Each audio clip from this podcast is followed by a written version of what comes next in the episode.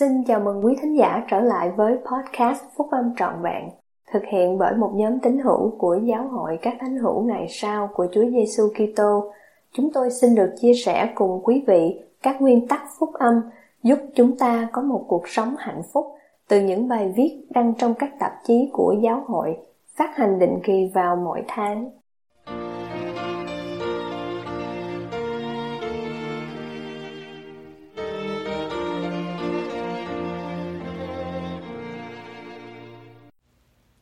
Hai đường dây liên lạc, bài nói chuyện của anh cả Darren H. Oates thuộc nhóm túc số 12 vị sứ đồ năm 2010 đọc trong Đại hội Trung ương tháng 10 năm 2010 của Giáo hội các thánh hữu ngày sau của Chúa Giêsu Kitô. Chúa đã ban cho con cái của Ngài hai đường dây liên lạc với Ngài, điều mà chúng ta có thể gọi là đường dây liên lạc cá nhân và hệ thống chức tư tế Tất cả cần phải am hiểu và được hướng dẫn bởi cả hai đường dây liên lạc thiết yếu này.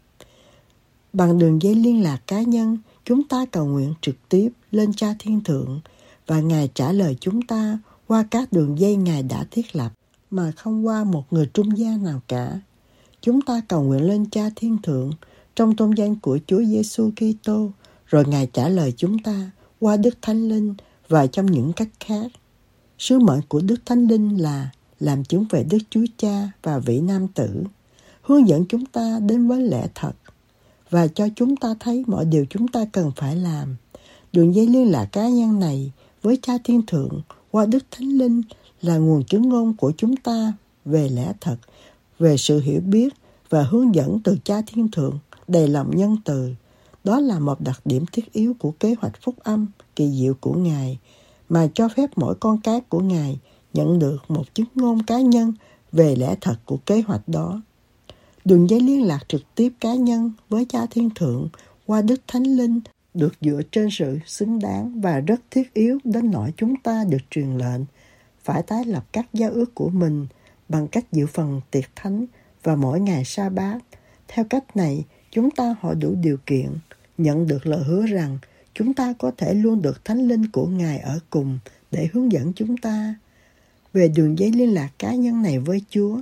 niềm tin và lối thực hành của chúng ta cũng tương tự như niềm tin và lối thực hành của các Kitô hữu mà khăng khăng cho rằng những người trung gian giữa Thượng Đế và loài người là không cần thiết vì tất cả mọi người đều được trực tiếp tiếp cận với Thượng Đế theo nguyên tắc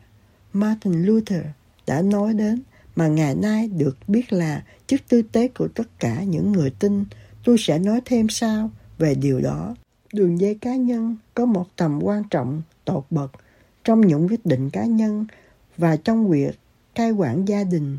rửa thay, một số tín hữu của giáo hội chúng ta đánh giá quá thấp nhu cầu của đường dây cá nhân trực tiếp này vì sự lãnh đạo của các vị tiên tri vô cùng quan trọng. Hệ thống chức tư tế chủ yếu điều hành để cai quản những đường dây liên lạc với Chúa về các vấn đề của giáo hội. Một số người tìm cách yêu cầu các vị lãnh đạo chức tư tế của mình chọn những quyết định cá nhân cho họ, những quyết định họ cần phải tự chọn bằng sự soi dẫn qua đường dây cá nhân của họ. Những quyết định cá nhân và việc cai quản gia đình phần lớn là một vấn đề đối với đường dây cá nhân. Tôi cảm thấy phải thêm vào hai lời cảnh cáo khác mà chúng ta cần phải ghi nhớ về đường dây liên lạc trực tiếp cá nhân này với cha thiên thượng. Trước hết, đường dây cá nhân hoàn toàn không hoạt động riêng rẽ với hệ thống chức tư tế. Ân tứ Đức Thánh Linh, phương tiện liên lạc từ Thượng Đế đến con người được ban cho bởi thẩm quyền chức tư tế. Khi được những người nắm giữ các chìa khóa của chức tư tế cho phép, ân tứ này không đến chỉ vì ước muốn hay niềm tin và quyền để có được sự đồng hành liên tục của Thánh Linh này cần phải được xác nhận vào mỗi ngày sa bát khi chúng ta dự phần tiệc thánh một cách xứng đáng và tái lập các giao ước báp thêm của mình về sự vâng lời và phục vụ. Tương tự như vậy, chúng ta không thể liên lạc một cách chắc chắn qua đường dây cá nhân trực tiếp nếu chúng ta bất tuân hoặc không hòa hợp với hệ thống chức tư tế, Chúa đã phán rằng các quyền năng trên trời chỉ có thể kiểm soát hay điều khiển được bởi các nguyên tắc ngay chính mà thôi. Rủi thai thường có những người vi phạm các lệnh truyền của Thượng Đế hoặc không tuân theo lời khuyên dạy của các vị lãnh đạo, chức tư tế khi nói rằng Thượng Đế đã mặc khải cho họ, rằng họ đã được miễn khỏi phải tuân theo một lệnh truyền nào đó hoặc không tuân theo một lời khuyên dạy nào đó. Những người như vậy có thể nhận được sự mặc khải hoặc được sự soi dẫn nhưng không phải từ nguồn gốc đúng. Quỷ dữ là cha đẻ của mọi điều dối trá và nó luôn luôn mong muốn làm hỏng công việc của Thượng Đế bằng tài bắt chước khéo léo của nó. Không giống như đường dây cá nhân mà qua đó cha thiên thượng liên lạc trực tiếp với chúng ta qua Đức Thánh Linh, hệ thống liên lạc của chức tư tế có thêm nhân vật trung gian cần thiết, đó là đấng cứu rỗi, Chúa Giêsu Kitô, giáo hội của Ngài và các vị lãnh đạo đã được chỉ định của Ngài. Nhờ vào những gì Ngài đã hoàn thành qua sự hy sinh chuộc tội của Ngài, Chúa Giêsu Kitô có quyền năng để quy định những điều kiện chúng ta cần phải hỏi đủ nhằm nhận lãnh các phước lành của sự chuộc tội của Ngài. Đó là lý do tại sao chúng ta có các lệnh truyền và các giáo lễ. Đó là lý do tại sao chúng ta lập giao ước. Đó là cách mà chúng ta hỏi đủ điều kiện để nhận lãnh các phước lành đã được hứa. Các phước lành này có được nhờ vào lòng thương xót và ân điển của đấng thánh của Israel. Sau khi chúng ta đã làm tất cả những gì chúng ta có thể làm, trong thời gian giáo vụ trên trần thế của Ngài, Chúa Giêsu Kitô đã truyền giao thẩm quyền của chức tư tế mang danh Ngài và Ngài đã thiết lập một giáo hội cũng mang danh Ngài. Trong gian kỳ sau cùng này, thẩm quyền chức tư tế của Ngài được phục hồi và giáo hội của Ngài được thiết lập lại nhờ vào việc phục sự của các thiên sứ cho tiên tri Joseph Smith. Chức tư tế được phục hồi này và giáo hội được thiết lập lại này là trọng tâm của hệ thống chức tư tế. Hệ thống chức tư tế là đường dây mà qua đó Thượng Đế đã phán bảo cùng các con cái của Ngài qua Thánh Thư trong các thời kỳ đã qua. Và chính là qua đường dây này mà Ngài hiện phán bảo qua những lời giảng dạy và lời khuyên dạy của các vị tiên tri cũng như các sứ đồ tại thế cùng các vị lãnh đạo đầy soi dẫn khác. Đây là cách chúng ta nhận được các giáo lễ cần thiết. Đây là cách chúng ta nhận được những sự kêu gọi để phục vụ trong giáo hội của Ngài. Giáo hội của Ngài là con đường và chức tư tế của Ngài là quyền năng. Qua đó, chúng ta có đặc ân để tham gia vào những sinh hoạt phối hợp thiết yếu nhằm thực hiện công việc của Chúa. Những sinh hoạt này gồm có việc thuyết giảng phúc âm, xây các đền thờ và giáo đường, cùng giúp đỡ người nghèo khó, về hệ thống chức tư tế này, niềm tin và lối thực hành của chúng ta tương tự như việc một số Kitô hữu khăng khăng cho rằng các giáo lễ là thiết yếu và cần phải được thực hiện bởi một người có thẩm quyền được Chúa Giêsu Kitô cho phép. Chúng ta cũng tin như vậy, nhưng dĩ nhiên niềm tin của chúng ta khác với các Kitô hữu khác về cách chúng ta truy nguyên thẩm quyền đó một số tín hữu hoặc các cựu tín hữu của giáo hội không nhận ra tầm quan trọng của hệ thống chức thư tế. Họ đánh giá thấp tầm quan trọng của giáo hội và các vị lãnh đạo giáo hội cũng như các chương trình của giáo hội hoàn toàn dựa vào đường dây cá nhân họ đi theo con đường của họ tự ý định nghĩa giáo lý và hướng dẫn các tổ chức khác đua tranh với giáo hội cũng như đi ngược lại với những lời giảng dạy của các vị tiên tri lãnh đạo. Khi làm như vậy, họ cho thấy thái độ thù địch rất phổ biến trong thế giới hiện đại đối với điều mà được gọi là một cách khinh biệt là tổ chức tôn giáo. Những người chối bỏ nhu cầu của tổ chức tôn giáo thì cũng chối bỏ công việc của đấng chủ tể, là đấng đã thiết lập giáo hội của Ngài cùng các chức sắc giáo hội trong thời trung thế và cũng là đấng thiết lập lại giáo hội cùng các chức sắc trong thời hiện đại. Tổ chức tôn giáo đã được thẩm quyền thiên liêng thiết lập là thiết yếu như sứ đồ Phaolô đã dạy để các thánh đồ được trọn vẹn về công việc của chức dịch và sự gây dựng thân thể đấng Kitô cho đến chừng, chúng ta thấy điều hiệp một trong đức tin và trong sự hiểu biết con Đức Chúa Trời mà nên bậc thành nhân đủ tầm thước vóc dạc trọn vẹn của Đấng Christ. chúng ta đều cần phải nhớ đến lời phán của Chúa trong điều mặc khải hiện đại rằng tiếng nói của các tôi tớ của Chúa là tiếng nói của Chúa. Tôi muốn thêm vào hai lời cảnh cáo mà chúng ta cần ghi nhớ về việc tùy thuộc vào hệ thống chức tư tế thiết yếu. Thứ nhất, hệ thống chức tư tế không thay thế cho sự cần thiết của đường dây cá nhân. Chúng ta đều cần một chứng ngôn cá nhân về lẽ thật. Khi đức tin của mình phát triển, chúng ta cần phải dựa vào những lời nói và đức tin của những người khác như cha mẹ, giảng viên hoặc các vị lãnh đạo chức tư tế của chúng ta. Nhưng nếu chúng ta chỉ dựa vào một người lãnh đạo chức tư tế hoặc giảng viên cụ thể nào đó cho chứng ngôn cá nhân của mình về lẽ thật, thì thay vì nhận được chứng ngôn đó qua đường dây cá nhân, chúng ta sẽ vĩnh viễn dễ bị mất đức tin bởi hành động của người đó trong việc đạt được một sự hiểu biết chính chắn hoặc chứng ngôn về lẽ thật chúng ta không nên dựa vào một người trung gian hữu diệt giữa chúng ta và cha thiên thượng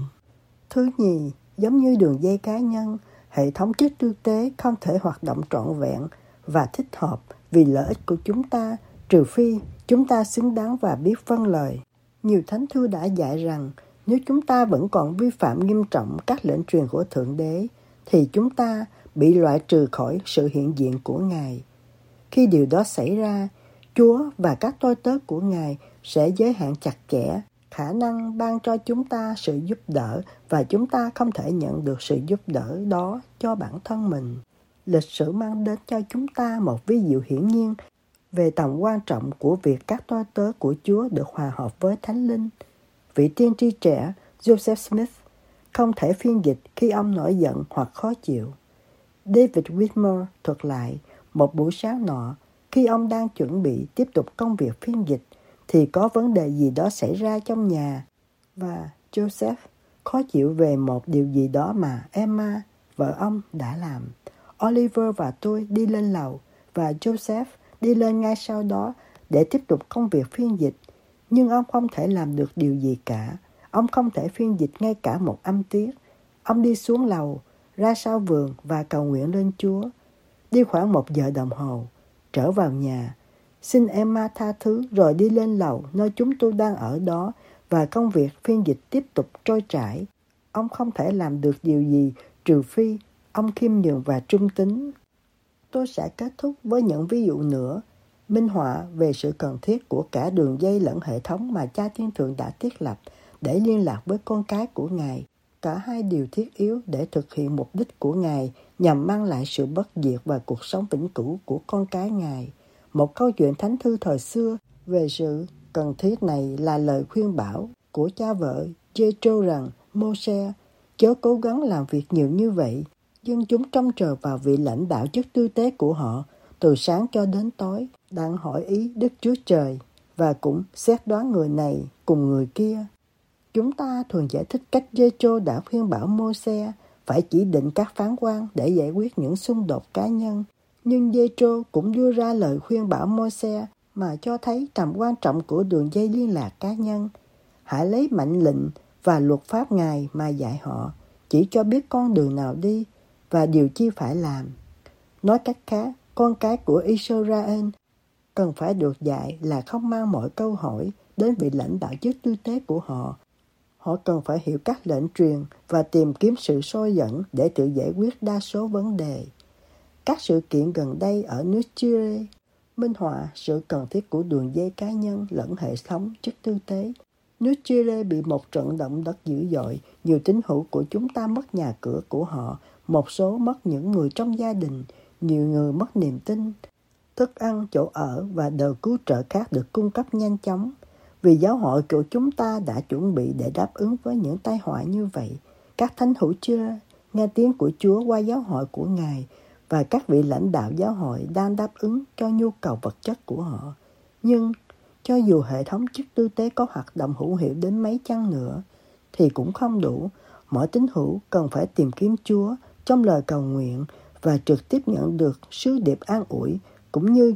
chỉ dẫn của Đức Thánh Linh để ban cho những người tìm kiếm và lắng nghe. Công việc truyền giáo của chúng ta là một ví dụ khác về sự cần thiết của đường dây cá nhân và hệ thống chức tư tế. những người nam và người nữ được kêu gọi làm người truyền giáo đều xứng đáng và sẵn sàng nhờ vào những điều giảng dạy họ đã nhận được qua hệ thống chức tư tế, cũng như chúng ngôn họ nhận được qua đường dây cá nhân họ được kêu gọi qua hệ thống chức tư tế sau đó là người đại diện của chúa và dưới sự hướng dẫn qua hệ thống chức tư tế của ngài, họ giảng dạy những người tầm đạo, những người chân thành tìm kiếm lẽ thật, đều lắng nghe và những người truyền giáo khuyến khích họ cầu nguyện để tự mình biết được lẽ thật của sứ điệp đó qua đường dây cá nhân. Một ví dụ cuối cùng áp dụng những nguyên tắc này cho vấn đề về thẩm quyền chức tư tế trong gia đình và giáo hội. Tất cả thẩm quyền chức tư tế trong giáo hội hoạt động dưới sự hướng dẫn của một người nắm giữ các chìa khóa thích hợp của chức tư tế. Đây là hệ thống của chức tư tế. Nhưng người có thẩm quyền thì chủ tọa trong gia đình, dù đó là người cha hay người mẹ độc thân, giải quyết các vấn đề trong gia đình mà không cần bất cứ ai nắm giữ chìa khóa chức tư tế cho phép. Điều đó giống như đường dây liên lạc cá nhân. Đường dây cá nhân lẫn hệ thống chức tư tế cần phải hoạt động trong cuộc sống gia đình và trong cuộc sống cá nhân của chúng ta nếu chúng ta muốn tăng trưởng và hoàn thành vận mệnh đã được bày tỏ trong kế hoạch của cha thiên thượng dành cho con cái của Ngài. Chúng ta cần phải sử dụng đường dây cá nhân lẫn hệ thống chức tư thế trong sự thăng bằng thích hợp để được tăng trưởng chính là mục đích của cuộc sống hữu diệt. Nếu lối thực hành tín ngưỡng cá nhân dựa hoàn toàn vào đường dây cá nhân, thì chủ nghĩa cá nhân xóa bỏ tầm quan trọng của thẩm quyền thiên liêng. Nếu lối thực hành tín ngưỡng cá nhân dựa quá nhiều vào hệ thống chức tư tế, thì sự tăng trưởng cá nhân sẽ bị thiệt hại. Con cái của Thượng Đế đều cần đến đường dây cá nhân lẫn hệ thống chức tư tế để hoàn thành vận mệnh vĩnh cửu của họ. Phúc âm phục hồi giảng dạy về cả hai điều này và giáo hội phục hồi cung ứng cho cả hai điều này. Tôi làm chứng về vị tiên tri của Chúa, Chủ tịch Thomas hess Monson là người nắm giữ các chìa khóa mà chi phối hệ thống chức tư tế. Tôi làm chứng về Chúa Giêsu Kitô, mà giáo hội này là của Ngài, và tôi làm chứng về phúc âm phục hồi, mà lẽ thật của phúc âm này có thể được mỗi người chúng ta biết được qua đường dây cá nhân quý báu đến cha thiên thượng của chúng ta trong tôn danh của Chúa Giêsu Kitô. Amen.